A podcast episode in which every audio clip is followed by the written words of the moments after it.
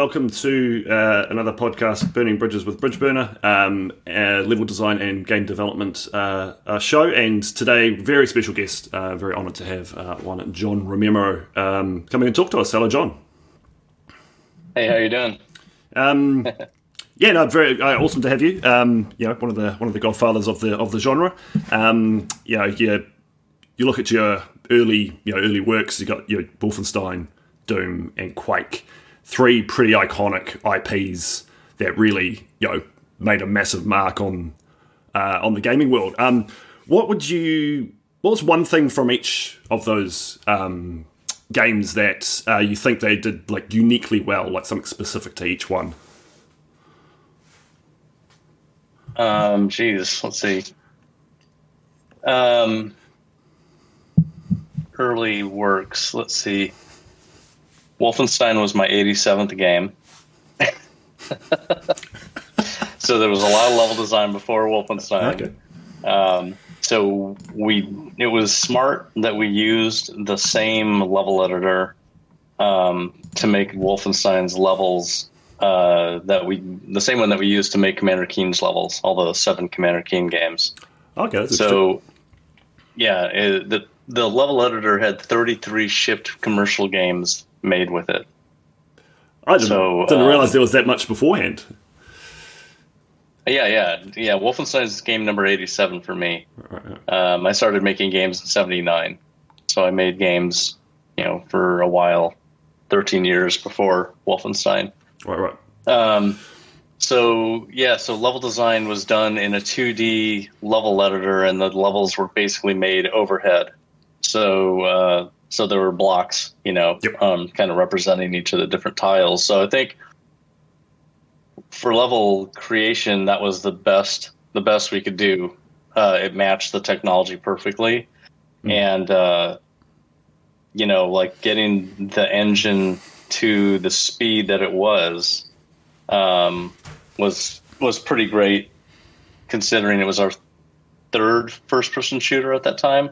We'd made two before Wolfenstein, and um, and so it was great to. I think it was great to get that speed. That was like the number one driving decision. I think that was probably the smartest one. We were trying to replicate the original Castle Wolfenstein from 1981, and uh, just do it in 3D. And we started putting a bunch of stuff from the original game in there.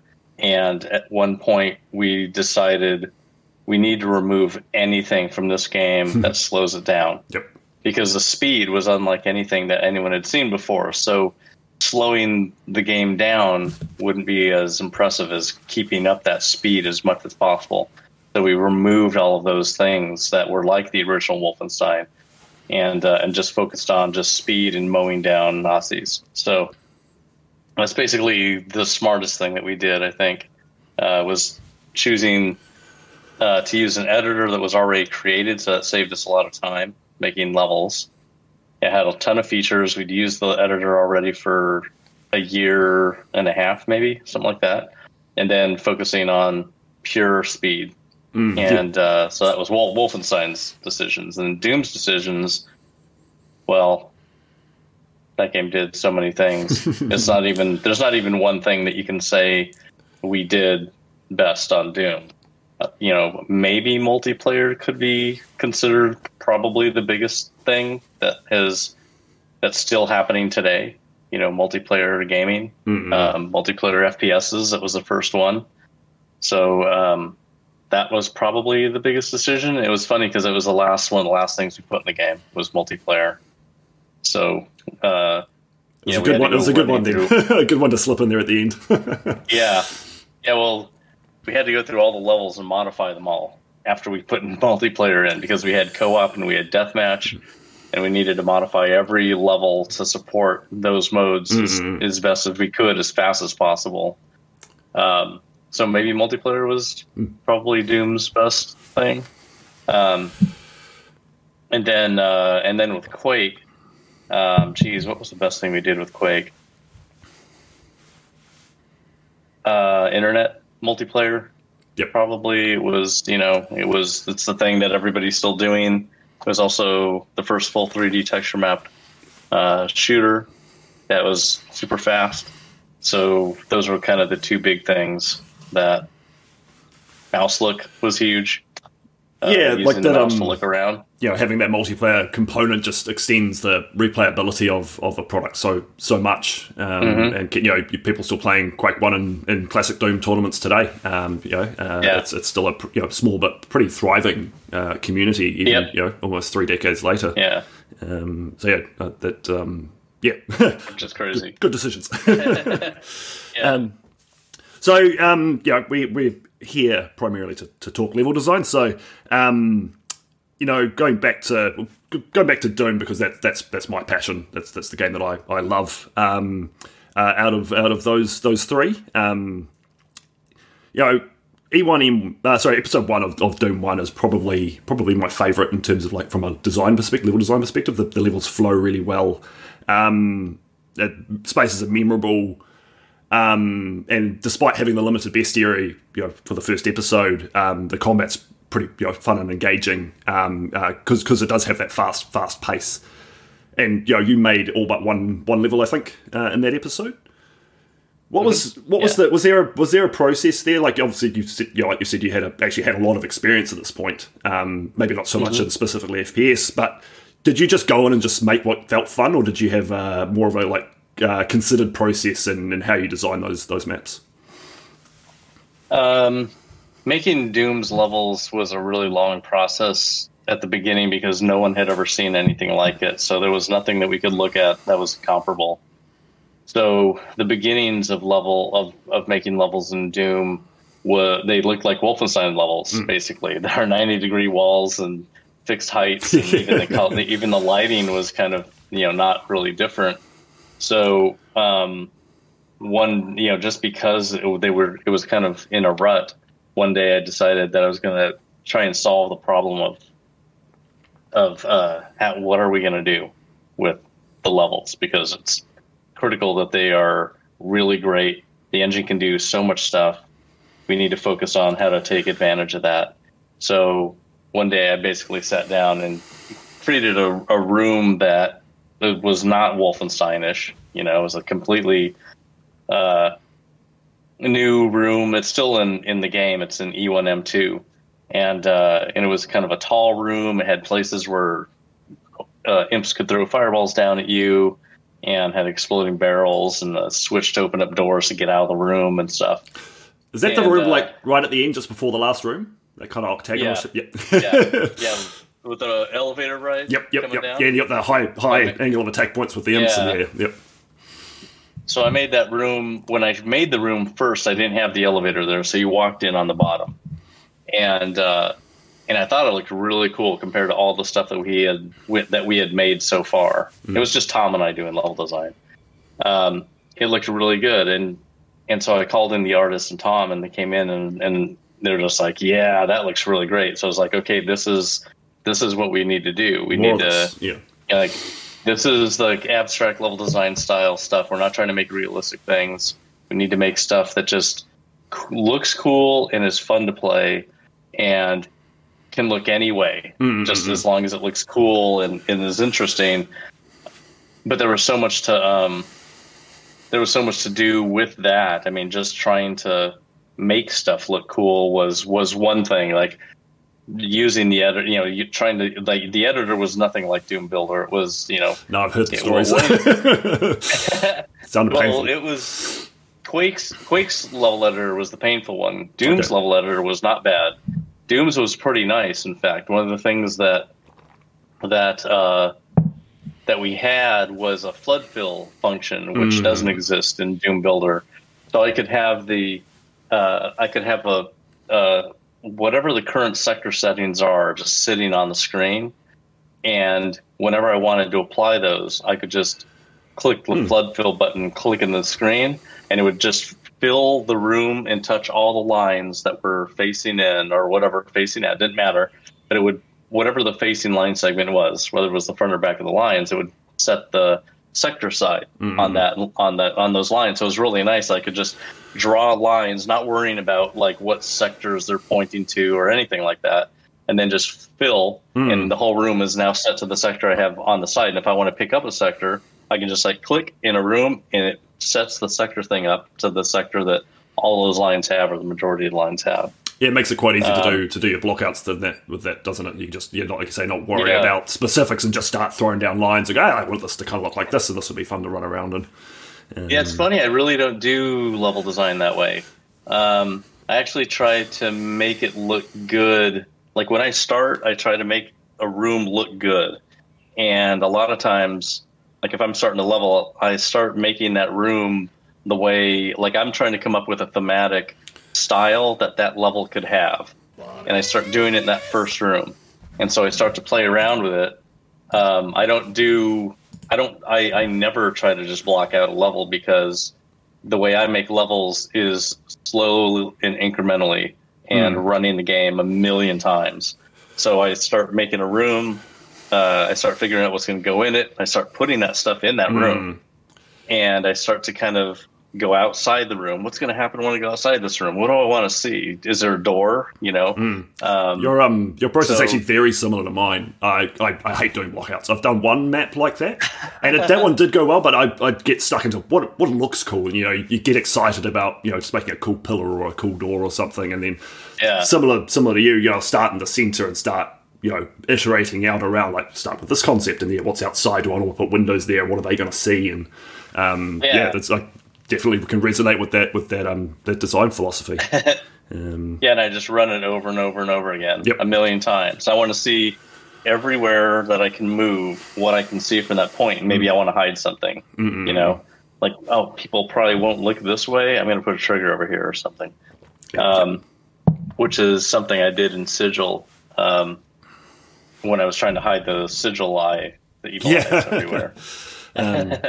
So, um, you know, obviously, um, you know, it, uh, I was quite surprised to see that you actually didn't make any levels for for episode two and three. But getting into episode um, um, or four, I got there eventually. Um, you know, there was a marked increase in difficulty for for episode four. Um, and you know, much nastier looking maps, you know, really playing on the hell themes, and it is, you know, um, uh, yeah, there's got some of my definitely my favourite maps um, uh, in all of Doom One in terms, you know, from a from a combat perspective, particularly. Um, you know, Yeah. map one, two, and, and six, and you know, you made two of those maps. Um, was it a conscious decision? Yeah, we're gonna we're gonna get nasty this time. Yeah, yeah, definitely. Everyone had already played the the first three episodes, and so we figured we'll do more difficult levels. And it was not as tightly designed, or it wasn't as tightly like it wasn't as consistent because um, we had, geez, five, six level designers Yeah, doing quite a- the levels. Quite a mix there. There was an American. It was me. There was Shawn. There was Tim. John Anderson, maybe. Um, yeah, five people. So the levels were like whatever difficulty, and we just put them in an order that kind of um, felt not difficult wise, but size wise. So level one is pretty small. Level two is a little bit bigger, but still a small level. You know, and it kind of went up to like six is pretty big. yep. Um, so it was kind of size wise, but the difficulty didn't didn't match. No, well, you the, can, the first two yeah. maps are arguably the hardest. Um, Very hard. I, I, I remember playing that as a kid, um, you know, as a teenager, and like the first time I beat you know map two and, and you know 100 killed everything in it and all those barons. There's so many barons. I just I, was, I felt so good. I was just uh, I actually really liked how it started off. You know, kicking your teeth in. yeah, And, and then it, throwing. Oh, yeah. just, just, great. And yeah, that first map's got no health, and there's that nasty secret, the nine inch nail secret, was like, ha, have more barons. yeah. yeah, I, I just, I just, Yeah. I, I still hear people raging was- about it today. you know, and that was uh, six hours to make that map. it's a good map. That's it's really good. Yeah, that's it's, it's claustrophobic and, and nasty in a way that I can definitely get behind. Um, so, um, yeah, it, it, yeah, Doom One was obviously a, a, a real hit and and, and changed um, the landscape of, of, of the FPS genre. But then Doom Two, well, at least from my perspective, was the one that really made the big impact and and was the the longevity came from Doom Two. Um, and obviously, a big part of that was the increased bestiary. Um, what was it like uh, yeah, what was the pro- like? You had all these new toys, essentially. You know, um, was it? Uh, you know, did you just, just start throwing ex- these different monsters around, or was it a bit more well thought out how you're using them and revealing them throughout the throughout the uh, the journey? Yeah, yeah. Even even with Doom One, there was you know we need monsters that do these things. We need hit scan. We need projectile. Um, we need really tough tanks that are bosses.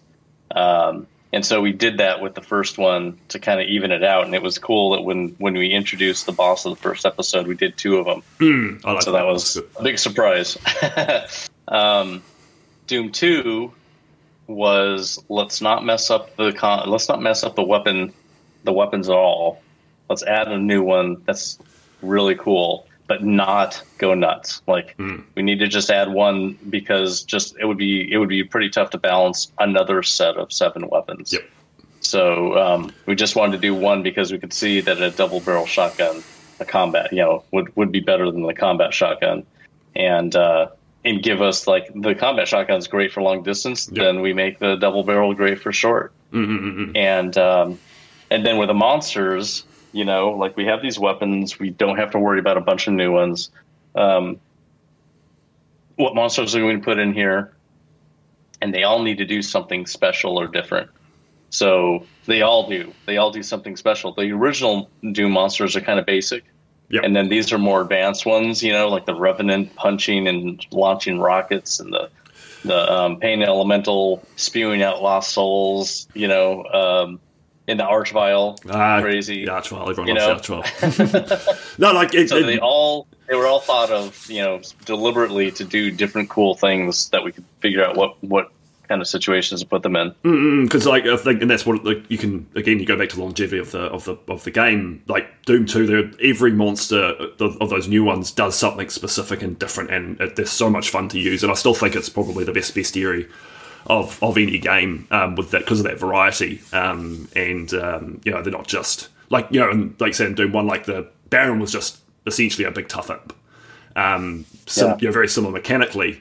But then, you know, the Revenant has a different attack, you know, to the Mancubus, to the Arachnotron, to the, you know, Pain Elementals, you know, some, you know, yeah, spawning yeah. new monsters, and then the Archvile with its resurrection and its line of sight attack, like, just, yeah, kept things very, very interesting in a good way. Um, one thing um, I did like in Doom 2 as well, it felt like, um, uh, you know, and this is going back to the shit that looks cool kind of concept, um, you know, take a map like Gotcha. We walk in and it's this great presentation, yeah. the the great duel. Oh it doesn't, yeah, it doesn't make sense. It's like why are these monsters here fighting? Um, like was that just a? I imagine it was just an idea that popped into your head. This would be pretty fucking cool. Yeah, yeah. I just, I, I it just it's funny because that map has teleporters all over it too. So um, when I was making that level, I started in the little like castle thing at the very beginning mm. that you come out of, and then go onto the platform to like, okay, I'm gonna open this door. I'm like, what am I gonna see behind the door that's gonna be actually cool? Because mm. uh, I wanted the level to be kind of outside, so this wasn't gonna be a big in- indoor piece of it. Um, so if you're gonna go indoor, what can I do that would be really cool? Like in big. Um, so I thought, you know, we have not had those two characters fighting each other because, like, they do, you know, all, all, the other monsters fight each other, and you see them a lot more. Yep. And these two are bosses, and you never see two bosses fighting each other. So I'm like, bosses fighting each yeah. other would be really cool. it's like, and the thing is, you need to get near them, which makes it crazy. You know, the fact that you have to flip that switch mm. that's right next to them. Yep and they're like killing each other. It's like okay, so it's a timed thing. You can't let one of them die because then you're dead. Mm-hmm. So you need to get up there and flip that switch while they're going nuts. So you got to get them. They can't see you or you're dead. So you need to get them killing each other to be able to flip that switch and get out of there. So I thought that was a really fun mm. puzzle, and uh, and that was the way. Like that's the way out of that level, yes. or that part of the level. And then, uh, and then an archvile comes, and then an archvile comes out through the door. You're like, yeah. Oh my god. yeah. Like you know, um, you know the four, yeah, and, and there's a bear in there as well. It's like you know the four scariest kind of monsters in the in the in the um the, the bestiary just there all at the start, and you're like, well, I guess that's that's, that's yeah, how we're going through. yeah. no, the, the, yeah, gotcha. Um, yeah, that I, I, love that kind of like yeah, you know, there's a bit of a gimmick, but it's it's you know, just so cool. And like you, like you say, you start, you walk up to that door and you're like, what's behind here? And it's this big facade, Yeah. but it's kind of mysterious. And then you're inside, and then the pillars are there, and then they slowly like it's just yeah, it was a great reveal. Oh shit! Um, speaking And of great, it was. Sorry, and I wanted the rest of that level to be really fun too. you know, it wasn't just like you get past that and it's easy. It's it's still tough. There's teleporters. There's all kinds of crazy going through that one building on the side. Oh, there's know, some mean traps on that that. map. You know, where you're coming down, you go into Yeah. that teleporter, it's that small lift, and you're coming down, you're surrounded by shotgun guys, and yeah, it's like, I oh, know. I guess I'm dead. and there's that, yeah, the room with the cacos and the pain elementals, and even the endings, like a quite a, you know, with the Yeah. catwalk run, and um, yeah, it's it's you remember the the. The, that beginning part, but then the rest of the map, yeah, it's still yeah really intricate and uh, definitely Still um, tough, yeah. it's still still tough, and um, yeah, it's definitely one of my favorites. And um, speaking of great reveals, um, yeah, my favorite Doom Two map is definitely the Living End. Um, Oh, and, yeah. and it's just the perfect kind of you know that small start, the little lift, the music coming down, down, down, and then you see this Yeah. huge you know cavern hell vista. The room, yeah, the room is massive, Oh, and you're going to go around the edge of it. Yeah, Oh, it's just uh, you know plus stuff is still coming at shooting you. Shooting at you know? you've got to keep moving. Like you know, it's this journey map, but it also pressures you, and there's you know lots of interesting side areas, and you got to earn your access to that Yeah, central yeah. central spire. Um, and then there's a cyber demon. um, yeah, uh, you know, was there a, a um, was that something you planned to have that kind of reveal, or was it just kind of a natural process? I wanted or did you start in the middle and kind of build out, or what was the process? Uh, no, I started at the beginning. Like the beginning of the level is where I started, and when I got up to you know when I got to the the end of that first point, that's where I was thinking, what am I going to see? And and um, uh, I was just like, I want a huge room here at the end, and so I made a really big room, and you know, and then I was. This is it's funny because E4M2 basically uses the level 29 stuff, which is stuff that's just flying at you.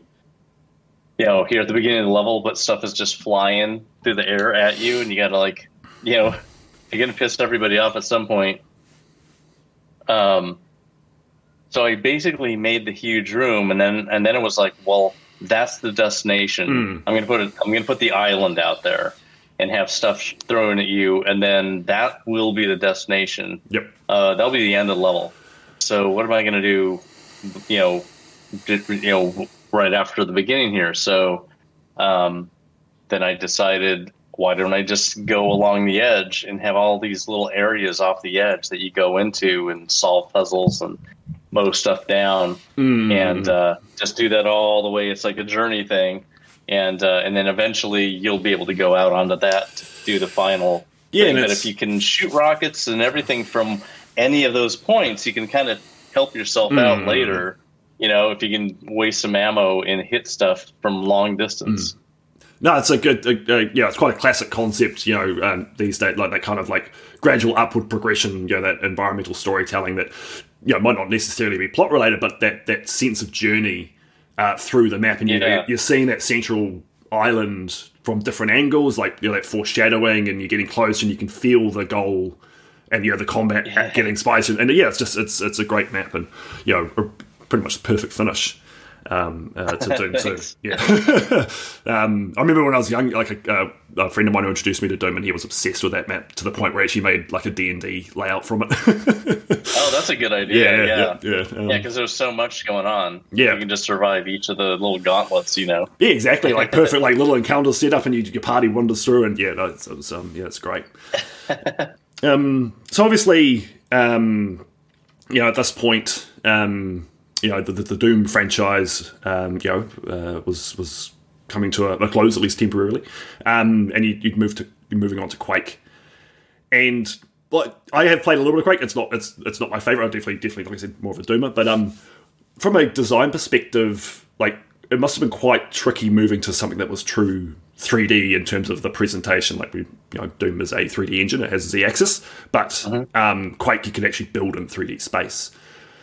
What was the, the kind of learning curve there in terms of you know, from a you know from a level design perspective? Now all of a sudden you can make have you know monsters coming from above, below, all you know 360 degrees.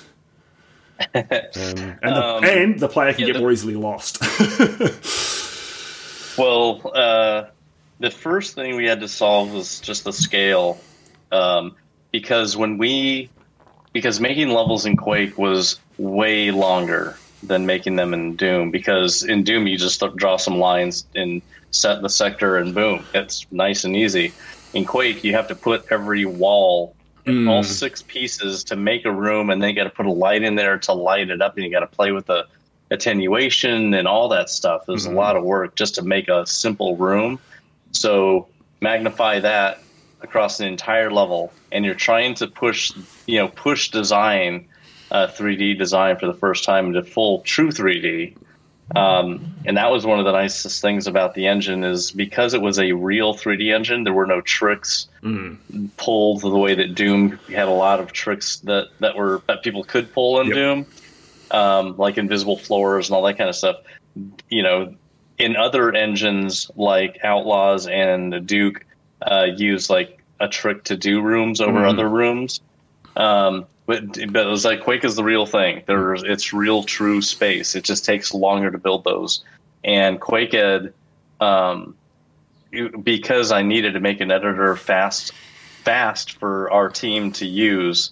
Uh, to make levels, I couldn't make a Maya or something crazy. Mm. It's like I needed to actually make something we could start using quickly.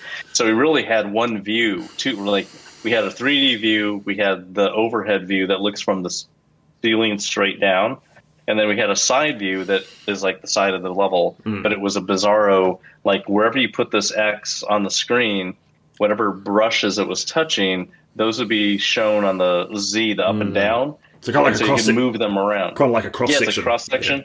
Yeah. yeah, it's a cross section. But if you made a, a, level that was too vertical, it was just a mess of lines. you know, so you couldn't go crazy vertical. Right. So that was that's why you didn't see that many vertical levels in Quake, just because you know we're trying to trying to get the game done. Mm-hmm. Um, one of the things we could have done was have like when we when we were doing when I was doing levels later, we modified the level editor so you could just you could kind of close in a piece of the level in BSP that quickly and just test that little piece. So it could be just a floor of a mm-hmm. level that we could test. We couldn't do that in Quake One at id while we were making the game, so we kind of kept things vertically not too crazy. Where later on we could actually go crazy mm. doing actual like office buildings and stuff like that. Mm-hmm. Yeah, it's a powerful, um, powerful engine. Yeah, um, Quake engine. Yeah, and it looks really good. Sounds great. Uh, the physics are really great. Mm. You know the the um, grenade launcher sounds like it like it's a real place. yeah, just the sound. the sound of it bouncing and everything. Um, but level design was a lot a lot harder. Took a lot more time, and if you messed up with your scale, you have to like kind mm, of. Much harder to rework. It's hard. Yeah, because you can't. So when you play with TrenchBroom. Uh, in in any like 3D stuff nowadays, you can like extrude mm. surfaces. So you can just like I want to take the surface and pull it because it's not yeah. big enough. Yeah, you couldn't do that. Couldn't do that. Mm. You could do that in the QuakeEd. You couldn't like just resize a brush. You could draw it again. Right. Um, so delete and so, do it again. yeah, yeah, do it again. And it was nice. Um, it was nice that you could uh, that the that the textures were in world coordinates, so you don't have to realign textures mm. every time you have, have a new brush. Yep. So that really was so helpful because it would have been the, a full on nightmare if we had to set the texture alignment every single time we put a brush mm. down. So it was world coordinate aligned. Um, but yeah, like if you wanted anything to happen in the level, like you wanted to have a door move, like to open, because we could do whatever we wanted with doors. It wasn't like Doom or Wolfenstein where they were just like one mm. type of door. Um, we could do anything we wanted. We could have them rotate. Yep. We could have them open like this, open like this, anything really. Mm. Um, but but then again, when it comes to design, it's like, well, it, you don't want wacky doors everywhere. People would be sick of that. So we have to settle on how are we going to do doors? Mm. And you know, how are we going to do secret doors? So the secret doors are the ones that like pop they in and slide, slide sideways. Yeah, because you want you yeah. want that design consistency that the player gets familiar with. Like, ah, that's a door that I can open, and I know that's a progression point. You can do that with like color coding yep. and stuff. But like, yeah, it's quite interesting. Um, you know, you've got this new engine with all this power. You know, all this this you know new scope that's potential there, but then you've got that dichotomy against it's a harder engine to work in. Did you did you have yep. to like make conscious decisions and curtail your ambition with with some of your level ideas? Um, Well, we when we were making the game at the beginning, if we were trying trying to make levels, we actually had to kind of scrap them because the engine just kept on getting better and our levels were kind of too simple. Right. Um, and also the scale uh, of our levels changed. So the earliest levels, we don't have them because we didn't use them. So we really, after about a year of working on the engine, is when the levels really started being created for the final stuff. And I know that I had um, one level that I had kept just because there was a lot of good geometry in it. Um, but it was funny, the part that I kept, some of the part, like one of the parts specifically that I kept, was not as uh, well designed for scale as the rest of all the levels. And I'm like, this is a really good part of the level. I really like it, so I'm just going to keep it. And it's not scaled well, but maybe people won't notice it too much. It was on E2M6. Um, it was just one of the sections, but it was like a multi-floor design that I had taken from another level. Too too cool um, to delete. yeah, so I was just like, well, well, I don't have time to rescale this because it's insane to you have to rebuild it, you mm. know. Mm-hmm. So um, it was. Uh, I just decided to, to, to keep with it because it wasn't too badly off from scale, but uh, but yeah, it was. I mean, when you think about how like when you come off the slipgate and you go down the ramp into the next room, the ramp that's there, I had to draw a uh, on the screen. I draw a rectangle I slice the rectangle at the ramp mm. incline, right? Slice it, rotate it, and then rotate it like this, and then use the Z thing to lower it down into place, right? That's for everything in the game. Every brush in the game had to be moved multiple times to get into place. It's like um, uh, like you couldn't just real world construction, like trying to place precast. Because I, I work in construction, yeah. it's like it's like it sounds like you get this bit of precast concrete that you make flat, it gets poured, then it gets picked yeah, up by yeah. a crane and spun around, and yeah, there you go. yeah, it's how it's what I had to do. Um, and it's like in everything that you draw is not at the correct coordinate that you want it to be. So if I draw a brush somewhere, I have to then move it into place. It's mm. not being drawn exactly where I want it to be. Um, and that's just because we, you know, I made the editor pretty quickly and didn't throw a bunch of features in there because we needed to start making levels. Um, so yeah, it was it was really long and difficult, and those levels, um, you know, they're they're really really fun levels for what we had mm. to make mm-hmm. the levels with. Oh, plenty plenty of people. But they were designed yeah, we had design rules though. Like the, the design rule in Doom is that you can't be looking at a room that you could have made in Wolfenstein.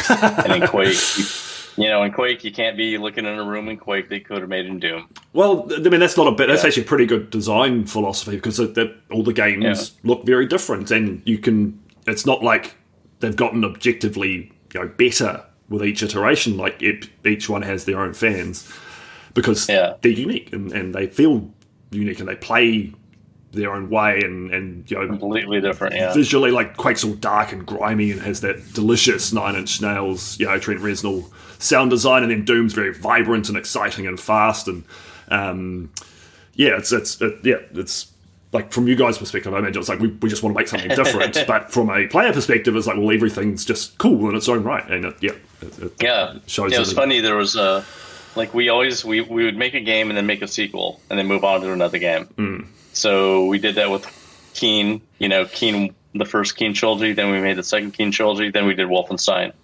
Then we did Spear of Destiny, and now we moved on to Doom. Doom 1, Doom 2. Then we worked on Quake. Mm, mm, and then I left. Worked. and, then they, and then they made several Quakes. Yeah, it's like, oh, just and then they went back to Doom. yeah. yeah. They came back to Doom. And it was funny, there's an article from Doom, like during 1990 during 1995, there was an article, and Jay Wilbur was talking to the journalist, and he he basically said, "I'd be really surprised if we ever went back to Doom."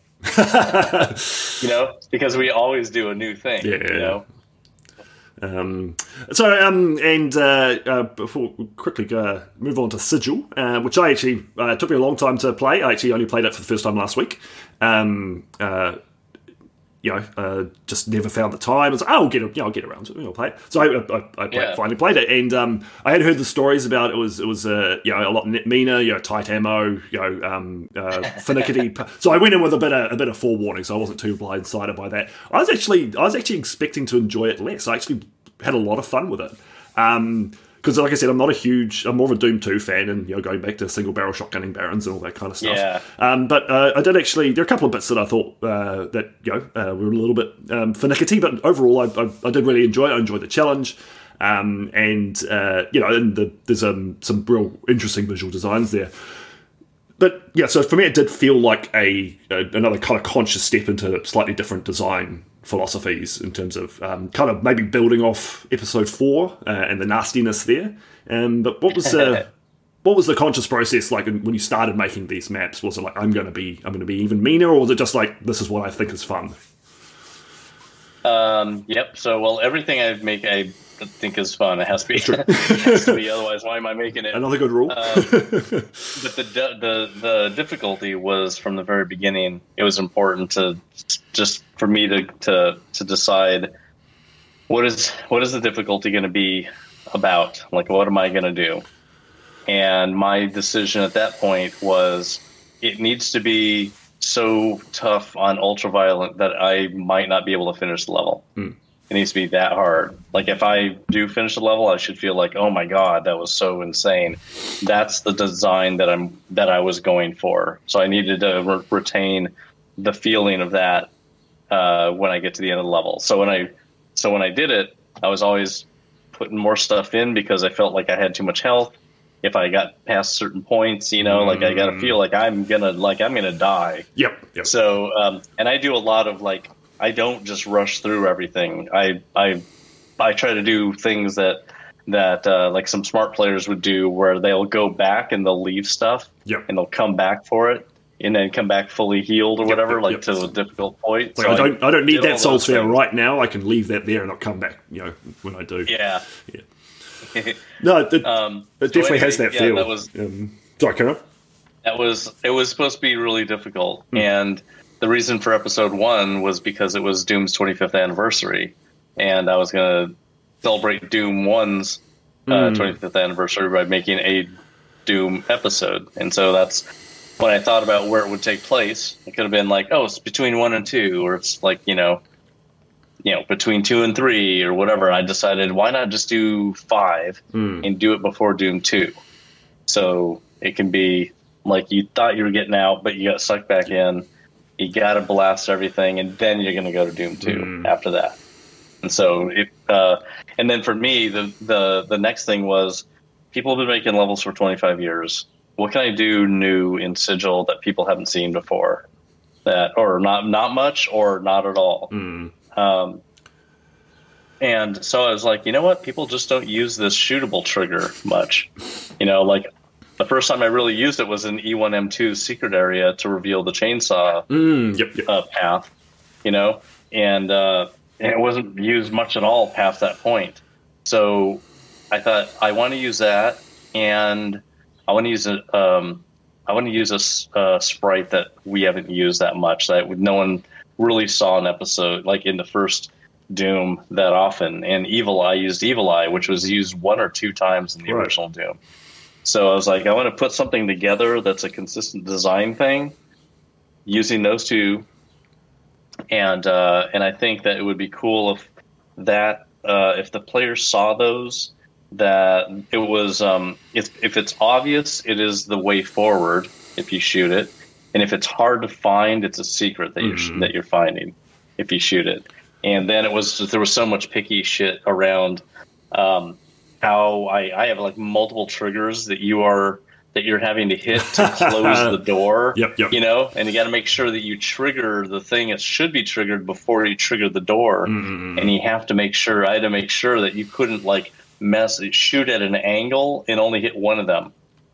You know, and not yep. the other. And if you did hit one of them, it had to be the thing that opened yeah. the next place. So anyway, there was a ton of technical work trying to figure out how to place them, where to place mm. them, because they were all they were in totally different places in there until the very end, where it was like, okay, you got to go through all the levels and do this to them to make mm-hmm. them consistent, and they will never screw up. Yeah, well, um, so it's hard to mess them up now. yeah, well, and like it, you know, like it, it's not you know, I you definitely see shoot switches in this particular mappers that, that have that kind of trope where it's it's more common, but it's definitely not a common thing in just general Doom mapping uh, these days. And yeah, Yeah. It, it really stood out as this is sigil. The the Baphomet eye shoots. It's Yeah. often a progression point, and it, it really it really stood out. Um, and I really liked it how I mean it helped that I, I knew about it, but you know, watching people play it for the first time is in that first room in the first map, like it's you're locked in. so Yeah, yeah. one thing I've always you know said as a good good kind of like level one game design is if you've got a new mechanic, you need to present it to the player the first time in a really obvious fashion, um, and that Yeah. way they learn. F- you learn really quickly in those first, you know, those first three or four of them. Ah, this is this this is a thing that's going to be happening a lot. I'll Yeah. pay attention Yeah, to Baphomet first eyes. one, You, you kill everything in there, and it's like, well, there's this eye thing. Yeah, Nothing else to do. I'll shoot that. Door opens, and then when you finally wipe wipe out those uh, shotgun dudes, and you go to the thing, there's one in front of you. yes, You know, so you're like, oh, I'll shoot that one too. And then you get to the next thing, there's another one from there. yeah, yeah. You know, so it's like I just with three of them, you're totally trained Hmm. that this is how you progress. You're in, in and you are distinctly only able to progress with those first three. If you don't find those first three, you're not going to get you're not No. going to get far. No, so you got to learn. Even if you find that first secret, yeah, if you find that first secret, um, you if you find the second secret from the first secret, then you can actually bypass two of those evil eyes, but only if you find the secret inside the secret. Yeah. Um, you know, so that's like, well, you're obviously amazing, so you don't need to you don't need to shoot those things. You're a Doom god, yeah. You you, you, you, you get a free Yeah. pass, yeah. Um, no, it's, it was um, it was very uh, yeah, it was a good idea, I thought. And um, Baphomet Eye is actually one of my favourite of the uh, original decorations. I love I love that one. Yeah, the evil eye. Yeah, That's great. Um, it really stood out. It was the um, more, it was like the only magical sprite in the game. yeah, it does stand out quite. Yeah, it's not gore. It's it's not you know it's not a torch. It's not a light source. It's yeah this kind of mystical. You know, um, eldritch thing, and um, yeah, it, Yeah, it, yeah. It, it still looks good today. Like it's a really cool design, really iconic, um, and um, yeah, I love I love the Baphomet eyes. um, so before we move on to some uh, some viewer questions, uh, anything cooking up in the future? Uh, Doom Sigil related? two. Sigil two, yeah, that is going to happen. Yeah, yeah, yeah, nice, excellent. yeah. Got a got a really cool map. It's so fun. So will that be It's more? really really good. Will that be more Doom one, or will Sigil two be Doom two? Oh no, it's only Doom two. Yeah. Nice. I'm very excited then. There we go. You heard it- You heard it here, folks. Um, Sigil 2 is, is a thing. Um, any Yep. any kind of rough release dates or anything like that? Or that very still cards close to chest? Yeah, not really. I can't put a date on it. It's definitely didn't happen. It didn't happen. What was it? This year? Is it this? Yeah, this year. Wait a minute. Am I wrong? This Wait, year would year- be the what year is twenty fifth, right? Yeah, twenty fifth. Yeah, I think so. Would it? 96? No, it was 2019. It was 2019. yeah, 2019 is when Doom 2 is. When, so I'm already a couple years Yeah, late. 30th anniversary then. But I think I think um, let me just clean, clear my camera. Um, I think that uh, it'll be worth it, you know, like when it comes out, just because that's a lot of levels, and I want to make sure that they have a really good consistency and progression, and uh, and are just really challenging. You know, like you know they're fun to play, but it's it's you know it's kind of like a Doom two style, a Doom Doom two version of what you felt in some of those sigil yep. levels. You know, Would you say Um, it'll be harder or easier than Plutonia? Or about that? Because Plutonia is still pretty spicy. Hmm. It's the, I think that's kind of the benchmark for old, hard Doom. Um, yeah, I'd say. Well, I don't know. I would compare it to Sigil one, the Doom two version. Hmm. You know, it's got to be really hard for me to finish. Yep. Oh, very exciting! That's that's awesome. Um, and that was actually one of the first questions. Was actually that. So, um, all right. Uh, next one. Um, this is from Warren. Uh, when you first released Doom to the world, um, did you expect the franchise to stay along as live for as long as it has, um, or did you not see it go any further uh, than Doom Two? Um, I think we did kind of cover this. Like you got how you, as a team, kind of decided game expansion next. Um, Yeah, yeah, we didn't know we we had no idea that the games were going to live so long. We we basically um, were just about making a better game, like make the make the next game, bam, I like the. Let me see that. Can you? How did you get that? Um, I got it as a birthday present from a friend. Um, she sent it to me last Wow. year. Yeah, I, I didn't actually realize that it was a sigil bug. yeah, because we were selling that on our site. yeah, yeah. No, I've had that for um for over a year now. It's good. It's my it's my go-to water mic. Yeah, it's awesome. Yeah, it's good size, nice weight. I love it. Yep.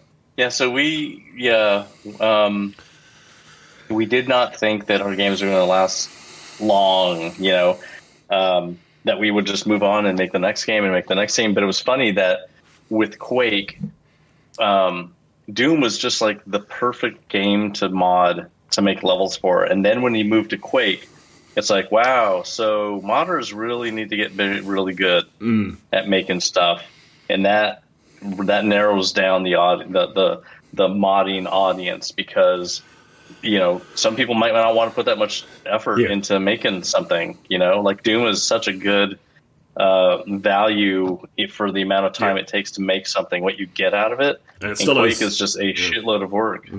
Um, and you know, Even with Doom Builder or TrenchBroom, Trench Brew makes it a lot easier, but it's Yeah, still not as easy as Doom. No, like you say, like Doom, it's still a case. Throw down four lines, bang, you've got a playable space instantly. Um, you know, Yeah. lit- literally Yeah. seconds. And you know, I will always point people to Doom as like if you want to learn how to make levels for anything, start with Doom. It's Easiest just way to do it.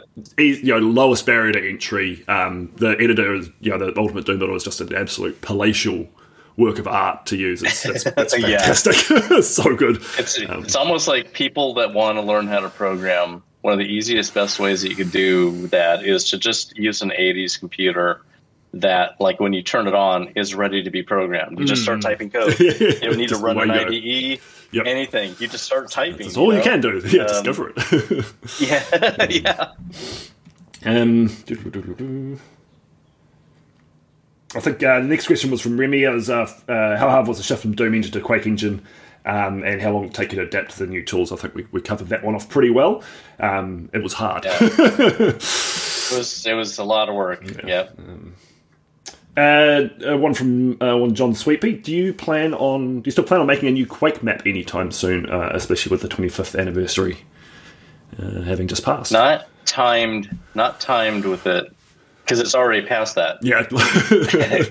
You know, well, the twentieth anniversary. What was it? Twenty fifth. I think it was 25th just, anniversary. just happened like a couple of weeks ago something. Yeah, it just happened on June 22nd. Um, but I know that that's like the next thing after Sigil 2 is Nice. most likely going to be that. Oh, that'll, Yeah. that'll be awesome. Like keep the keep the Quake fans happy. Um, oh, that's fantastic. Yeah, I'll have a more, I'll have a better time at it because you know TrenchBroom's amazing, Yep. Um, and there's some really great, uh, you know, Arcane Dimensions is such a great, um, you know, a great example. Like this is this is pretty badass. Like Yeah, this is yeah. what has to, you know, like if I'm going to make a level, I need to make This something is the bar. comparable This is the bar. Yeah. yeah, that's where the bar is at. Yeah, like that. Um, there's that map, uh, Tears of the Forgotten God. I think one of the latest Arcane Dimensions maps. It's just it's a work of art. Incredible what they can do Yeah. with it. Um, even even someone who's not a huge fan of Quake like me, I'm like, mm, yeah, this is good. Yeah, that's really nice. Yeah. um, uh, from Lemon Lyrical, uh, what's your opinion on the uh, wave of um, kind of uh, you know actual standalone games being made in GZ Doom? Uh, we've got things like Adventures of Square, um, Hedon, which has been out for a while, and then some there's some new ones coming out: Selaco, Age of Hell, um, Brilliance Frontier. You know, is, is that something that you're paying much attention to? Um, not the not the GZ Doom ones. Um, I mean, I you know, there's a lot of really cool like the GZ Doom, um, like native format that they've extended it to be basically Quake like. It's pretty cool. Yep, it is. Um, but I haven't been looking at like what have people been doing to make like different games with it because you could totally do that. Oh, there's a there's Um, a serious wave of them about to come out over the next couple of years. I can think of at least like six Nice. real high quality, and you, they're all different as well. Um, you know, you can dig in there and find the, their Doom roots if you want to, but you know, they've, they've- at the, the finished product level, they've, they've got their own feel and they're genuine standalone games. It's um, it's going to be very cool Nice. actually, and I think it might actually put it on Yeah. the in, map as a genuine you know commercial game engine. Yeah, that would be good. More more more more games is good. yeah. Well, it's interesting because like um uh you know, being able to use Ultimate Doom Builder or you know, Doom Builder as a, a game maker, uh, you know, if it's something you're familiar with, you, know, Yeah. you can take that practice that you've had making m- m- mods and maps for Doom and turn it into, you know, commercial enterprise. And I know um, with um, Graven, uh, Chris Holden would make the maps in TrenchBroom and then export it as a model and then rework it in, in UE4. And, you know, those kind of workflows are, I think, are really fascinating. Um, you know, Yep. I think there's some untapped potential Yeah, there. yeah, it is. It is cool to do that. I remember um, Tom Hall when he was making Prey. Uh, the engine was being created at the same time, so he was using Quake to create the levels that he would then port over to the new engine whenever it was done. Yeah. Just might as well, you Well, know. like what you guys, like what you guys did with Keen and Wolf, like use an editor that you're already familiar with, you know, and then Yeah, kind of yeah, yeah. Rework it and you know tweak, you know, whatever you have to do to, to make it into a different kind of play space. Like you've went, gone from a side scroller to a still fairly 2D, but you know, Yeah. an FPS game, and yeah, I think that's really interesting. It was pretty fast, though. I mean, we didn't need we we for the Wolfenstein levels when we did the overhead stuff, we couldn't see it unless Wolfenstein was actually written. So luckily, it only took you know a couple of weeks before we could actually see those levels that we were making in 3D. Nice. Um, from Arthos, uh, have you got any plans to make a new standalone game anytime soon? Um, yeah, can't talk about it. but yes, this things cooking. um, and obviously, you know, there's the Romero Games company, so you guys are, you know, actually. I scrolled through your staff list the other day. There's actually a lot of people working there. It's a big company. Yeah, And yeah, we um, have 33 people right now. yeah, Empire of Sin um, was released relatively recently, and you know, looked like that did, Yeah. did, did well. And you know, pairing up with Paradox must have been pretty cool for that. Yeah, yeah, great company. Yeah, I'm a big fan of Stellaris. Um, it's Yes. probably my favorite 4X game. It's it's really, really great. dangerously addictive. Yeah, I know. It's like, yeah, I'll just play a game 50 hours later. Oh, whoops. I know it's crazy. Uh, so this one's from Antares. Uh, I read the book Masters of Doom by David Kushner. It was a really enjoyable read. Uh, it said that you and Carmack playtested the very first multiplayer uh, Doom, and you managed to frag Carmack's Doom guy first. Does this mean that you uh, had the very first frag in FPS? Um, I think that he did because he was testing it himself before I got involved. Right. So he had to have two computers running so he could get the communication working, Ah. and then shoot the other character, and then it, and it's like, okay, that's how it works, you know. And then and then he's like, hey, here, use this executable, and then type this to connect the computers together, and then we could actually see. Then I could actually see it and play with him. Um, so I'd say he had to. He he killed himself for the first time. Does that count? Mm, yeah, I think we're able to. I know. First, Cheating. first frag was a person playing two boxes, killing themselves. It's like it's like someone playing chess against themselves. It's like I'm really good at chess. I exactly. can beat, I can beat That's me. exactly what the first frag was. I can beat me every time. Yeah, I'm a master. um, and this, problem. this one will follow on uh, quite nicely from Zen, who's a, a big multiplayer fan. Um, uh, it's been a lot of fun to watch uh, classic Doom multiplayer grow over the decades, uh, co-op deathmatch, um, and then other community modes like Capture the Flag. Um, did the in-house games prior to release? I guess it's like for a so did it adding in the multiplayer components? Did that then lead to any changes to balances? Um, and you said you, Um, you said you had to like go through and rework the levels to make them co-op compatible and deathmatchable. Yeah, one. Yeah, one. The thing that we had to do first was put all the spawn points in Mm-hmm. for the different modes because we had co-op and deathmatch. So I had to put a lot of deathmatch spawn points in. Had to put the four player starts. Had to put uh, some extra weapons and, and some extra ammo and some extra health. But we didn't do a lot of that. So um, you know, so it was just like, well, because you can respawn at the beginning. If you die, you know, if you die, you just get to play. You get to start again with full health and all that stuff, and just catch up to where you your your buddy is. And we thought, you know, that's for this first version of, the, of multiplayer stuff. That's probably good enough, so we don't have to have weird, worry about um, other other things to solve the problem where there's so many people. There's four people, and they're eating health and they're eating ammo and all that kind of crap. So we're just like, we'll keep it simple. You start out with stuff already. Yep. And if you, you know, if the level's mostly wiped out, uh, you still just have that stuff if you can exit. So it was really, really simple. Um, what we did it was funny one of the one of the games there were two really cool games that were made that well one of them was was one of them internally um, i created this idea um, i think it was an Ion Storm when i came up with the idea. Um, i call it exit match. So if you play co-op with with friends Mm. the, the and you you're all basically trying to get the highest score all four of you or whatever right? You're trying to get the highest score but each of you can only get one point on a level. And that point is whoever flips the switch So it's like it's competitive. It's pretty much speedrunning, then, isn't it? It Live is. competitive it's speedrunning. also it's also telling everybody else that someone's about to like win and, and everybody's stopping that person right and it's also like letting someone flip the switch that opens the door right next to you to go Yeah. progress you know or to speed run or whatever right That could be fun So in a it's like deathmatch mode, so you can actually kill each other as well.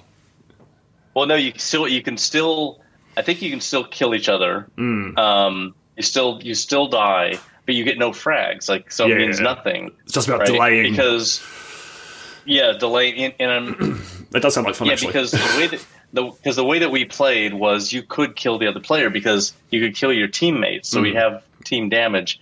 Because if someone's about to get to the exit, you need to kill them. All right. I'm so quite tempted to set up a, a round of this. it's insane. The chaos of that mode is so fun. Yeah. It is it's it's like some of the most fun co-op I've ever played Hmm. in anything.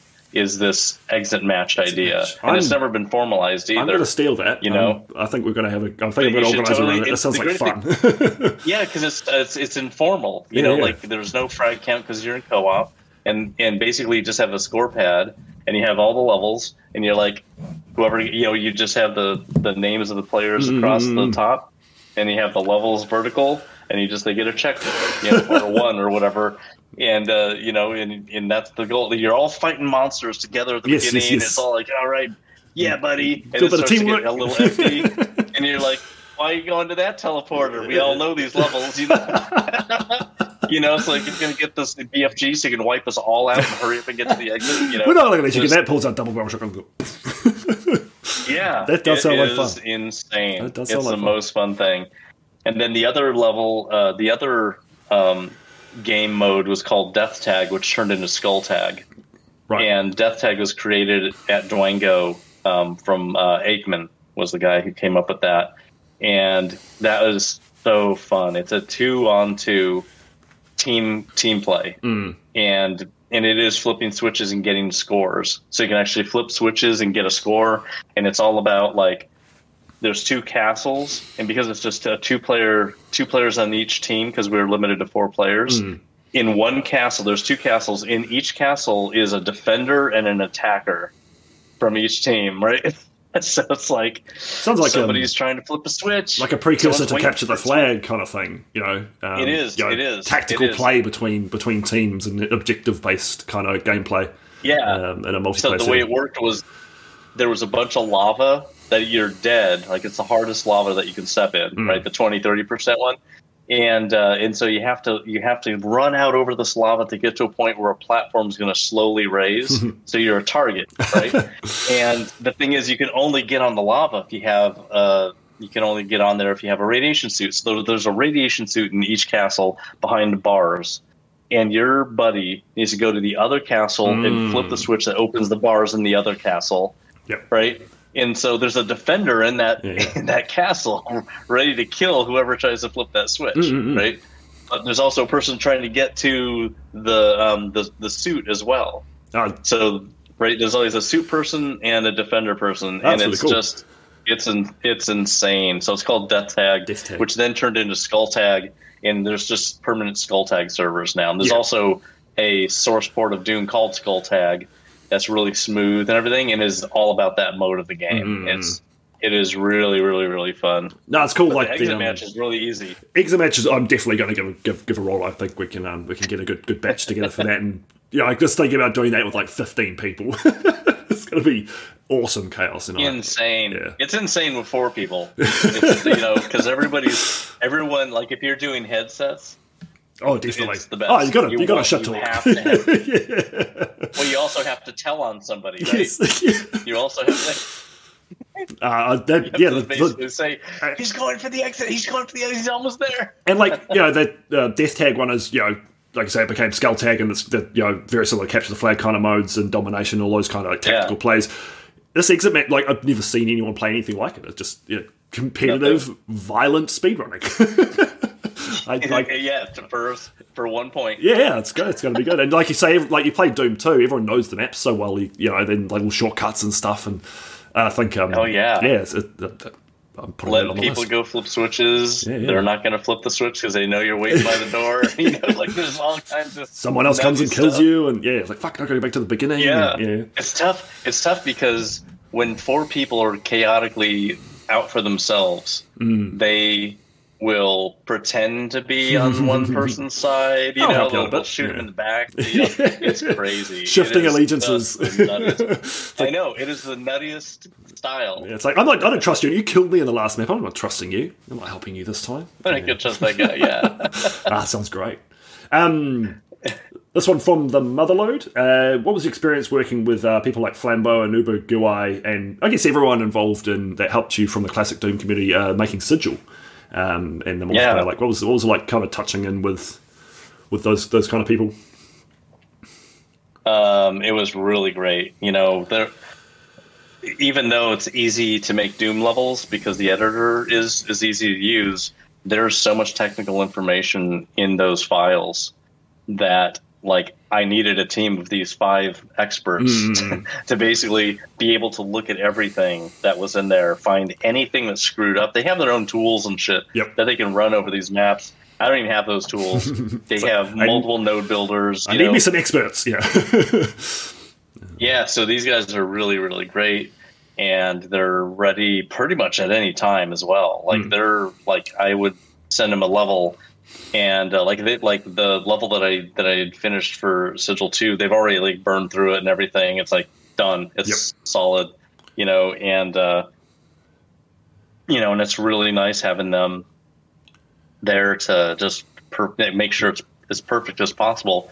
Even though I might need to fix something later, but those, I'm not going to have to do five or six versions Mm, of. oh, there's always- you know, there's always bugs that pop out after public releases. Like you know, even though our Star testers are going to miss miss the odd thing, but yeah, it must be really cool to be able to you know tap into you know a trustworthy group of people who've been playing Doom for decades, kind of thing, and, and, Yeah. and like you say, have that technical Totally. knowledge as well to be able to like help you fix stuff and.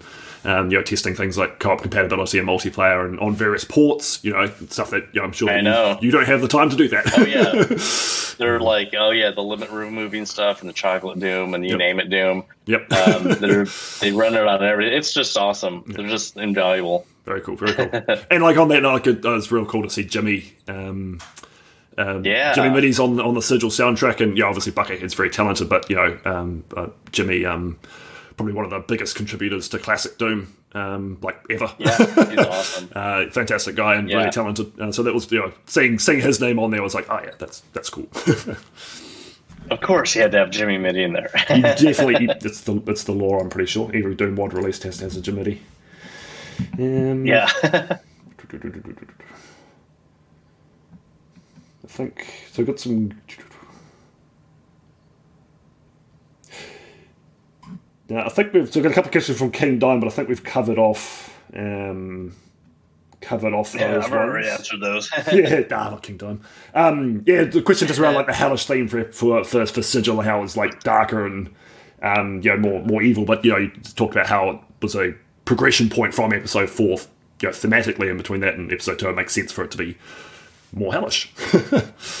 Yeah, yeah, that was a purpose. That was definitely on purpose to make to make um, something that was more satanic than Doom actually is, because Doom does not is not like a super Satan-y kind of you know design. Yeah, not overtly. like yeah, our version of hell. It's like here's a weird version of hell, you know, mm-hmm, mm-hmm, mm-hmm. because it's like maybe it's different because it's the future, and you know we're, we're talking about you know sometime you know many years from now that we find hell, so hell has changed, and it's Mm-mm-mm-mm. this stuff. But I wanted to have something that was just more classically hell, Yep. and uh, more like with Baphomet having that cool cover um, Yes. that just is like badass metal Yep, yep. album cover. You know, Definitely has that that yeah metal album metal album cover feel that um that uh, that big sigil logo and yeah it's very distinctive and it's on my mug. Um, very cool. Yeah, um, yeah. I think you you know it, it has that nastier vibe to it. Um, you know, Yeah. just down to the lighting levels. It's all dark and and claustrophobic. Um, Yeah, and then I don't know if you played with the Buckethead soundtrack, but the fifth level, uh, Ab- Abaddon's uh, Void, is the, the Buckethead sound on that is so different than every other level, and it's supposed to feel it's supposed to be an E3M6 style level, yep. but like disturbing. so the Buckethead soundtrack uh, that goes with that, the, the song that goes with that, is just really weird. It makes the whole place feel like more hellish, I think, than anything else because everything else is kind of a really cool metal song.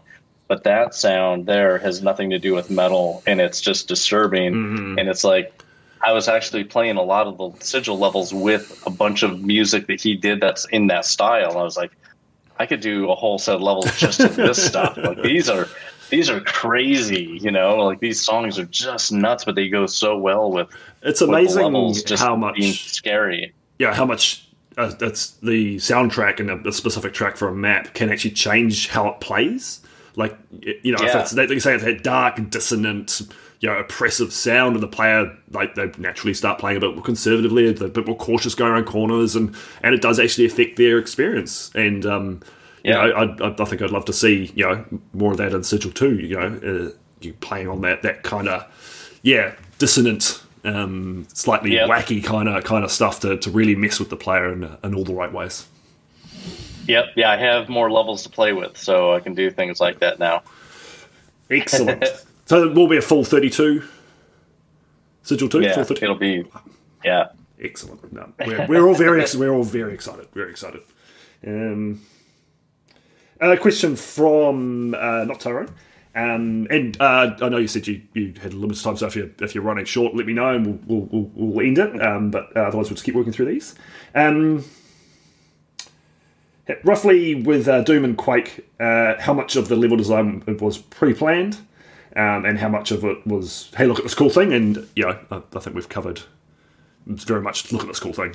Yeah, it was. Yeah, there wasn't pre-planning. It was all um, just an experience in creation. Hmm. It was like as we were making it, it was being made real. yeah, yep, yep. Look, You like know, it, it was not like a huge. There was not a huge pipeline involved in making those levels. Hmm. It was like I'm going to start working on a level, and I'm just going to make it until I feel like it's good. Yep.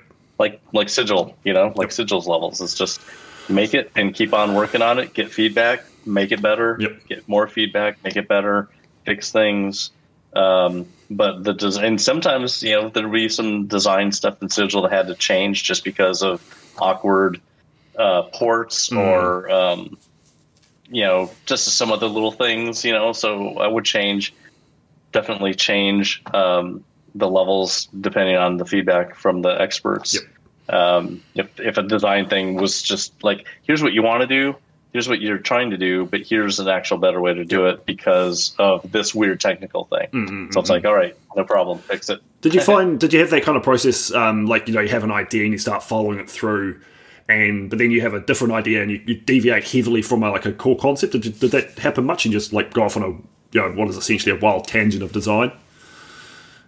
No, I, when I'm working on a level, I just stay on the level until I'm done. Yep. I don't like jump from this level to another level. I'm because I want the I want the consistency there, and um, I just want I- like I want to to make it the right size and uh, just I don't I don't want to be sidetracked onto something else. You know, I want to just focus. So each level in Sigil was made and done. Next, made and done.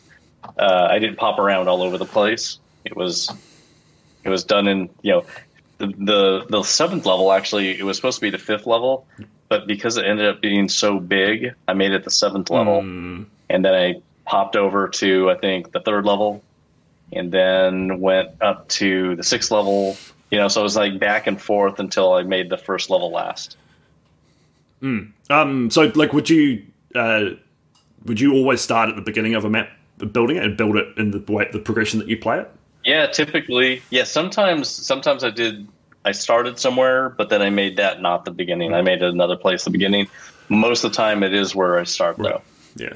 I tend to, I tend, I tend, I, I start wherever I've got the coolest ideas. Like I'm just going to start here. I don't know what part of the map it's actually going to be. And so it's, it's interesting talking to people Yeah. who do build in a more sequential, you know, the way that it's played. And um, yeah, there's Yeah, nothing wrong with either way. But um, uh, you know, I can definitely see the attraction of like a you know that kind of structured. This room and then it goes into that bit, then it goes into that bit, then it goes into that bit. yeah. That if you have a, a bunch of ideas at the very beginning, like there were levels in Quake that I did draw on paper. You know, just because I had a cool idea and I just want to get it out on paper really quick, and then try to replicate it as much as possible. But of course, it'll deviate. But um, I have several levels in Quake that I've drawn Right. already, um, just because the time commitment on those levels could not, I couldn't screw up Yeah, yeah, right? Because there wasn't time to like get the game done and have a level that I have to rebuild. Mm, So it was important that I got as much done, you know, designed beforehand if possible. yeah, going with Um, a, so I did do a clear plan and try and yeah, I- like from what you said, it was a painful thing to, to rework stuff. So you know, time lost Yeah, uh, to yeah. having like got this cool idea, not sure if it's going to work. Ah, you get halfway through the map and it's falling apart. it's like yeah, a lot of a Oh, lot of God, wasted yeah. time. Um, Yeah, we didn't have that happen on Quake, um, but we, you know, there was some pre-design. Yeah. Um, um, got a question from Blake. Um, what what are the what's the most what's the most important lesson you learnt during level creation, uh, and is there anything you regret doing? I mean, the most important lesson is a tough one. Uh, I think I, I think that they have fun. Make, Which one? So that you know, what's the most important lesson is a probably a pretty tough question. Oh, Um, but um, well, scope. Scope is number one. scope. Um, just like how how long how long is usually what I go by. Like how long should it take to get through this level? Um, it's not the size; it's the length of time. So you know, am I gonna make? A lot of times I do like. I don't make a bunch of wasted space in a level. It's like it is the like you have explored the whole space. Hopefully, by the time that level's done, I don't have a, a million empty rooms going off or just like too much side stuff. Um, I like having extra stuff there for secrets, but not but still contained within the area that I'm building in. A lot of times, my secrets are hidden inside the architecture of the Yep. normal flow. Um, I don't like stick a room way, way, way somewhere really far Mm, away. way off the beaten path. decide. yeah, so I don't do that. Um, but uh, but like for me, uh, reusing space is a big deal Mm. because that gets people more used to the the design of the level. So they wa- I want them to see the same lo- stuff over and over again. Yeah, 100% But see the level unlock. You know, open up, change a little bit because it helps Um, helps like cement my- the space in the player's mind if you can bring them around the same areas. Or like, you know, like back to that the living end, you're seeing it from multiple angles. You got a really good sense of the space uh, as a player. Yep. I also like um, revealing stuff. I really like you know in in uh, E1M4B that I did in 2016.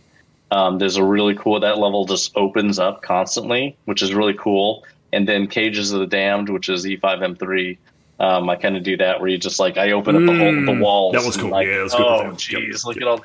You know, so I like things like that. I like to reveal stuff that's hidden, that's been there um, which is funny because that's like what happened in Quake. Like when you're in the start map of Quake, and you've gone through all four episodes, and you come back, and then the floor's gone, Mm. and this and the stairway that goes down to the end has been there the entire time that you've been playing Quake, and you Mm. never could get to it. You know, um, Yeah, shit's so I like that. um, so it's actually Yeah. um, Amid Evil So does it as well uh, with their hub episode hub map. There's a you know when you go through everything, then the floor like opens up and there's this big portal. It's like yes, great stuff. it was there. Yes. Yeah, especially if you can hear it. Mm, you know, like, because those teleporters in Quake have that sound Mm. that you can hear. Um, so yeah, I like I like secrets. I have I, I I think one of the most important things is to have a list of design goals that's that are either for every level Mm. or you know, like like for the whole thing or just per level. So having like have you done four secrets minimum per level? Um, you know, do you have uh, a certain number of monsters are like wh- which which level uh, which weapon is given to you and which l- weapon is a secret on this level and how does that progress on every level Yep. um, just like making up those those ideas and rules at the beginning before starting to go in, so you know because I don't make maps in sequential order. If I start in the middle of the level, I'll know. Okay, this is the level where the the plasma gun is given to the player, or the BFG, or something like that Mm. and um, you know stuff like that. So so I know from like it was funny when I was making Sigil, and I was I made the seventh level first, and when they were testing it, they were like, "Holy crap! How's the player going to even know about those eyes?" Ah, yeah. I yeah. and I'm like, "Don't worry about it. I'm gonna plan, level We'll gonna train them. yeah, yeah.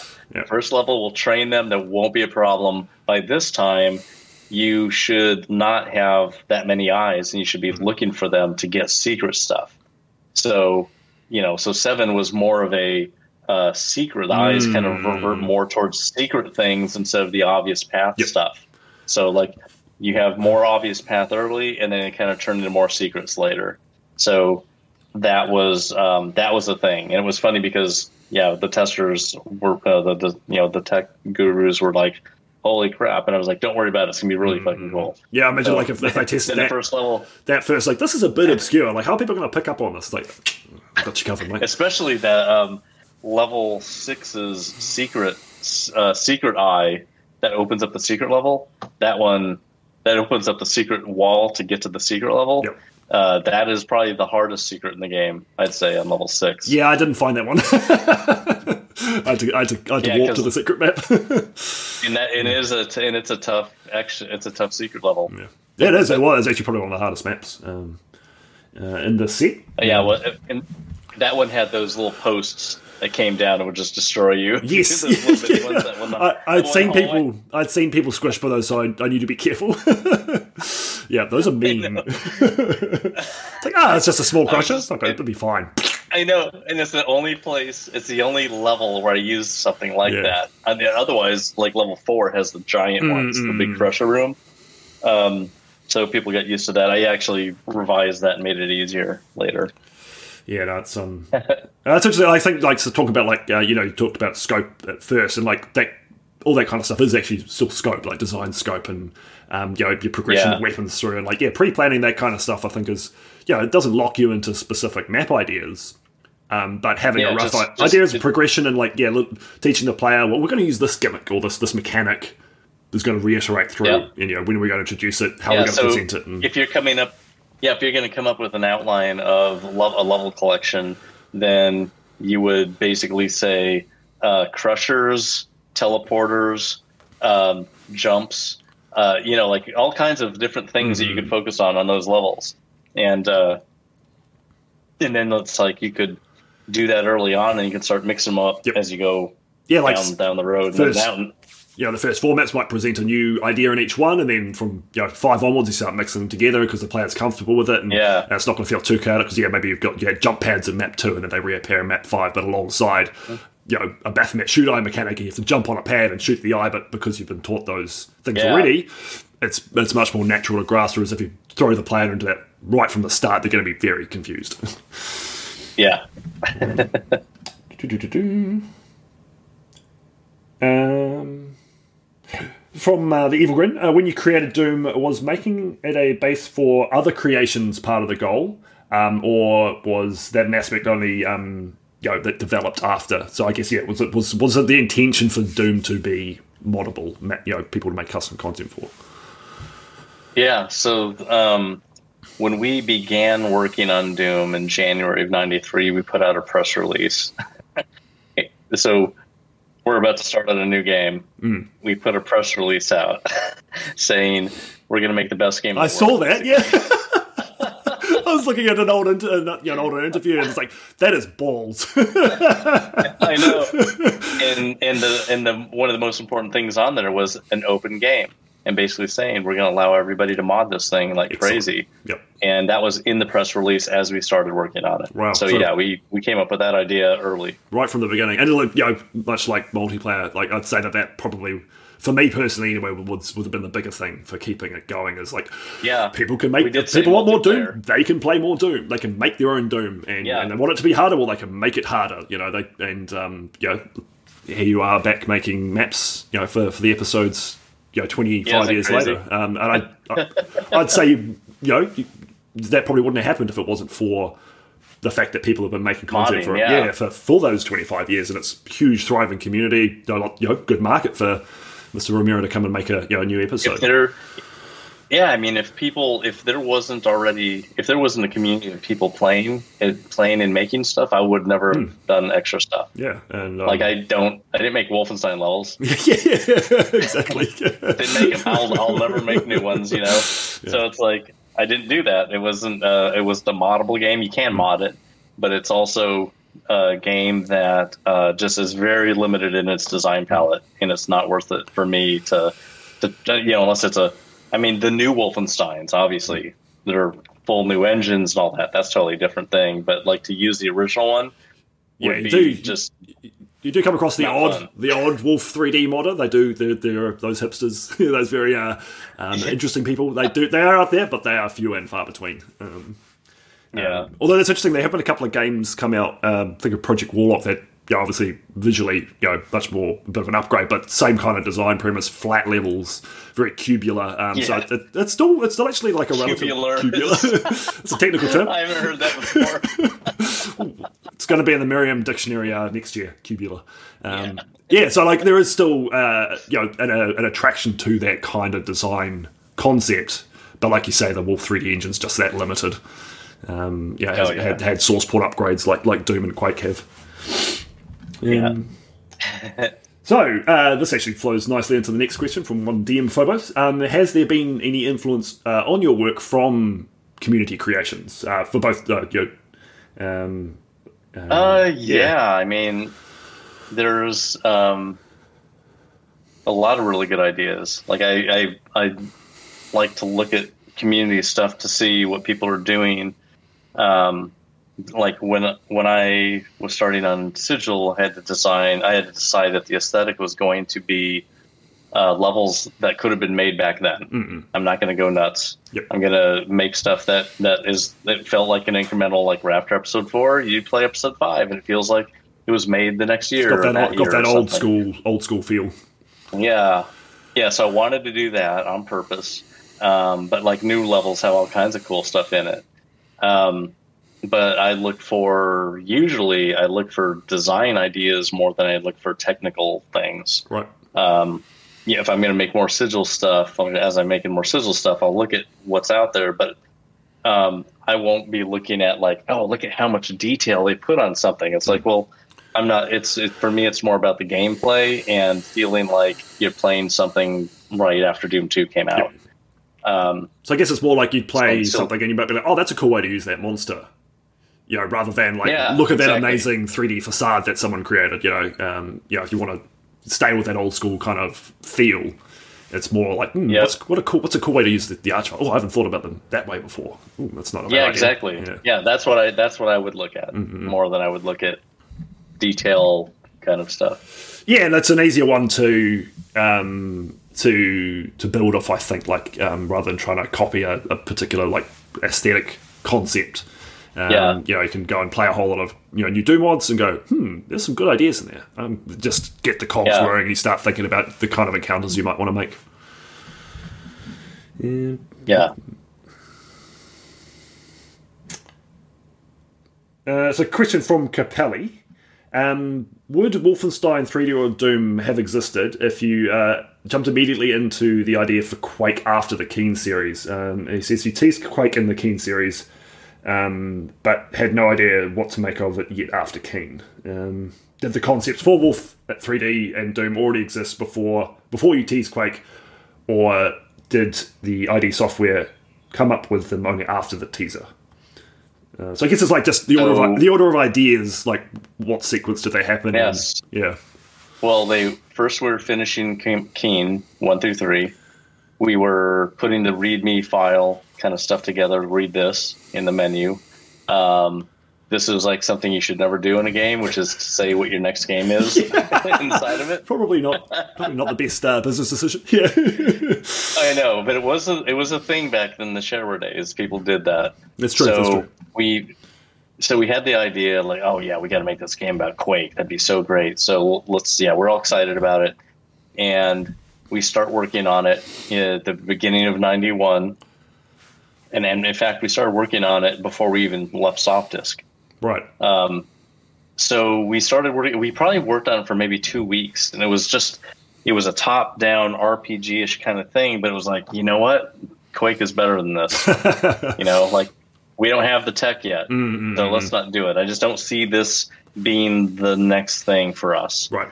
So we decided to just immediately shelve it and start working on, um, yeah, start basically start. wor- We were working on um, Dangerous Dave in the Haunted Mansion at that time. I remember Dangerous So- Dave.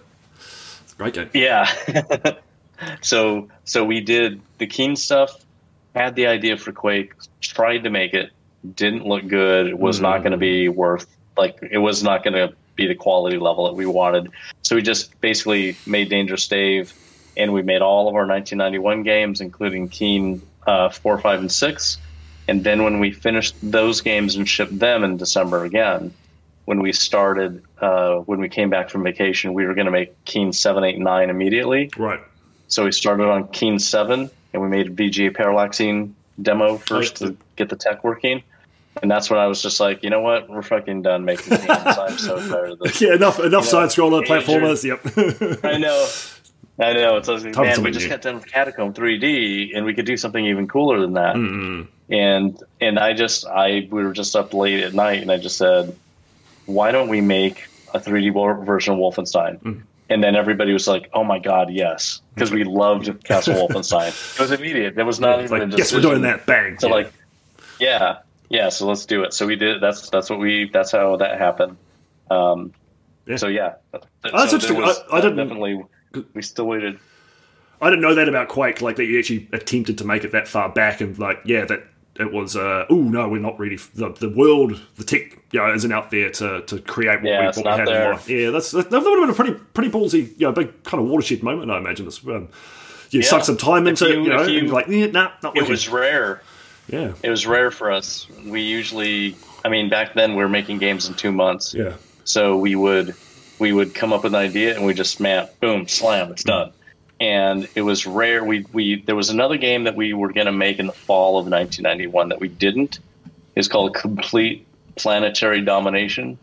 Uh, we didn't make it. quite a quite a mouthful. I know, I know. We didn't we didn't make it because we decided to make Catacomb 3D instead at that time. Um, and at the same time that we're making Catacomb 3D, we're also making Keen 4, 5, and 6 Yep. at the same time. Um, so yeah, Busy- those, busy we, busy we boys. made ten. We made ten games in '91 Man. Um, because we're making two games at a time usually. did you have anything to do Um, with the original 2D Catacomb game, the top down one? So that was John Carmack's original game. I So loved he- that game as a kid. It was really good. So good. You know, Yeah, it was, yeah, it was very gauntlet. It was like the PC gauntlet. You know, Mm. and uh, when I hired John at Softdisk, I gave him an Apple II computer and just told him I don't have the room yet for our for our division uh, for our special new new game disc. I don't have that yet, but in the meantime, make something and we'll give it to the Apple II department. So he made a game called Catacomb on the Apple II, and then when we when I finally got the department together and we are all in the same room, marketing told us that we needed to have two games in one month Man. because they're going to use it for marketing. So I'm like, okay, we can do this. Um, why don't you take Catacomb? You just made it. Yep. Do a PC version of it. And I made a game called Dangerous Dave a couple of years ago. And what I'll do is I'll port it. And I'll do that this month as well. So we we made both of those games in that one month, including the shell program that you run, and, and it Mhm. lets you run the, the the you know run each game and advertisements and all that shit, all that stuff in one month and then we finally started working on a game together, which was called Slordax. That's like it's incredible. Like uh, you know, everyone knows about yeah, the big stuff like Keen and Doom and Quake and that, but yeah, that you know, it's easy to forget that um, you know you guys had your fingers in many many pies making your tuning you know, tuning games out, Oh yeah, and they're all like like you're like oh, it's not so much that the games are forgotten or bad or anything. It's just people don't realize the associations and the, the connections and it. Um, so oh, I remember playing that. That was great. Oh, that was yeah, that was Romero and Carmack. You know. totally. Yeah, like Shadow Knights, uh, Slordax and Shadow Knights, Dangerous Dave, Rescue Rover 1 and 2, Hover Tank, Catacomb 3D, Keen Dreams, Keen 4, 5, and 6. You know, like all these games like that we made before Wolfenstein. And then with Wolfenstein, it was like, we're going to not have a due date on this game Yeah. finally. We're just going to make it, and it'll take as long as it takes. Mm-hmm. And it took us four months. Yeah, and you still still churned it out. You guys must have We yeah, still burned it out. Amazing product It was productivity. funny. I was. Oh yeah, we we before we even got together, we would make games on our own that would take just weeks. Mm-hmm. Uh, You know, weeks, maybe a month max or something. And so we were making games, all of us. Like Tom Hall made so many games Mm. before we got together. John Carmack made a bunch, and he'd even published his games.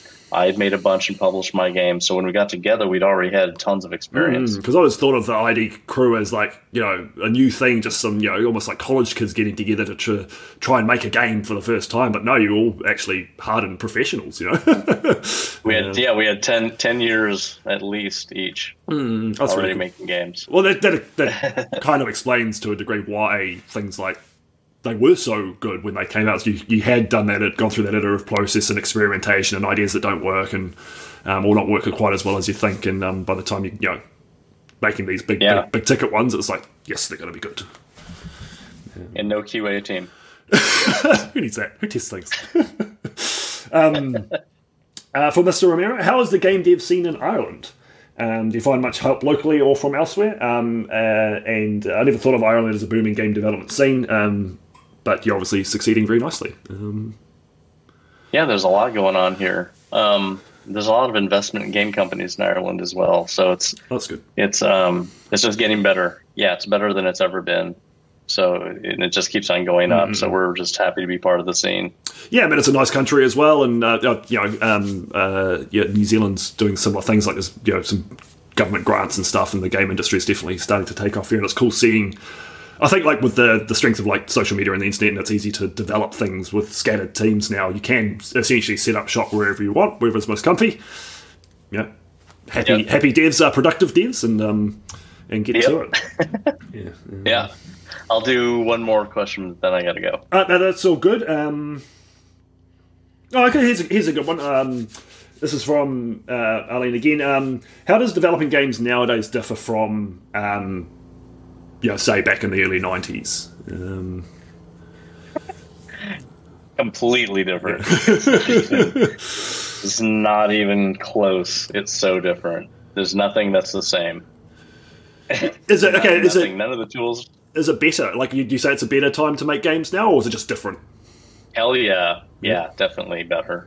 Um, yeah, because now, um, because there's so many tools that that help you make games, that you can focus more on the design of your mm. game. Than you know, like if you're making a game by yourself today, like you're gonna make an iOS game or something, um, you can focus more on the design of your game now and get it done faster than you could back in the 80s mm. because back then you there were no engines. You had to write all of it yourself. You had to mm. design it yourself but it was hard to design anything really big because your head was full of assembly language and where in memory every variable was at and all of the weird tricks and techniques that you had to do to just get a character on the screen moving at any reasonable speed so you were back in the day, you're you're focused on performance and just making things work, and little mm. was used in the design side.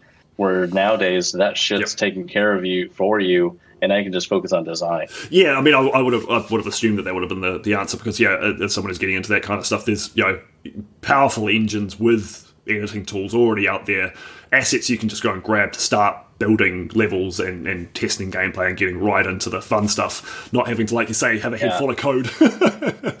Yep, totally. yeah. All right. Um. All right. Look, uh, uh, really appreciate your time, uh, John. I know we've gone a bit over, uh, so th- thank you very much, and uh, it was an absolute pleasure. Yeah. Great. Thanks a lot. I had fun. No, thank you, and um, yeah, uh, uh, go go play John Romero's games. I mean, everyone's kno- knows Doom, but uh, you know, uh, Yeah. still making games. Romero Games is a, a thriving company. Um, they don't just make Yeah. FPS. Um, and uh, yeah, we'll look forward to seeing more from you uh, in the future, especially Sigil Two. Thanks a lot. Yeah. Thank you. All right, cheers, John. See everybody. Have fun.